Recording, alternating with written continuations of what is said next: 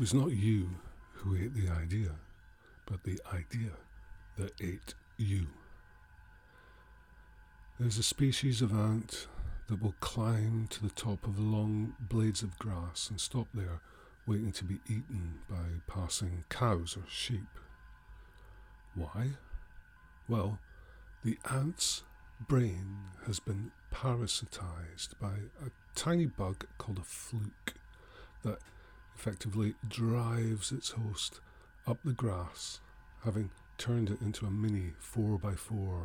The bug's reproductive cycle means it needs to be eaten, and hitching a ride with the ant is its way to achieve this.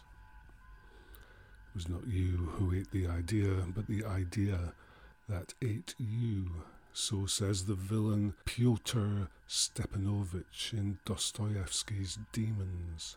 As with all Dostoevsky's fiction, Demons is about how ideas can take hold of people and the effects that these ideas can have on their hosts and the people around them. Like Dostoevsky's demons, parasites and viruses will routinely hijack hosts to suit their own genetic agenda, often with grim consequences for the vehicle. In The Selfish Gene, Richard Dawkins explains why specific bad ideas seem to persist despite being detrimental to the minds they inhabit. Dawkins' simple answer was this because it is only the ideas themselves that benefit.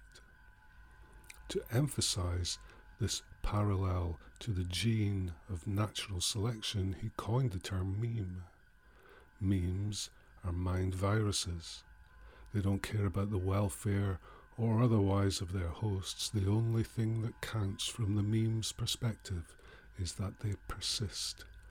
Ideas are in competition with each other to infect minds. For a meme to survive and spread in a competitive environment, it must have attributes which give it advantages over other memes. Is there any reason why any data, just like fashions, behaviors, catchphrases, and internet memes wouldn't also replicate and evolve, actively looking for ways to propagate themselves. Dawkins suggested that humans are just survival machines for genes. Genes were selfish, all they want is to replicate and survive. In effect, genes created organisms for their own propagation.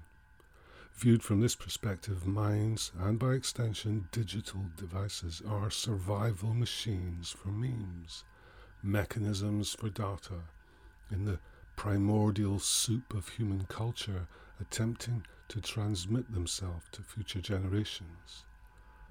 Dawkins said whenever conditions arise in which a new kind of replicator can make copies of itself, the new replicators will tend to take over and start a kind of evolution of their own. Memes are this new form of replicator that parasitizes brains. They propagate themselves in the meme pool by jumping from mind to mind, going anywhere information can go. They compete with one another for that most limited of all resources attention. The tipping point for the memes was in the mid 50s they created a new transmission vector, broadcast television. They could now travel faster and further, infecting fresh minds by the millions. Next, they created the internet, an almost perfect new milieu for replicators. The meme itself quickly became a meme. It worries some people to think that an organism, a human, is just a gene's way of making more genes. But what if we're not even in charge of our own minds? The memes themselves created minds as vehicles for the propagation of memes. Their interests are not our interests, and memes have their own fitness.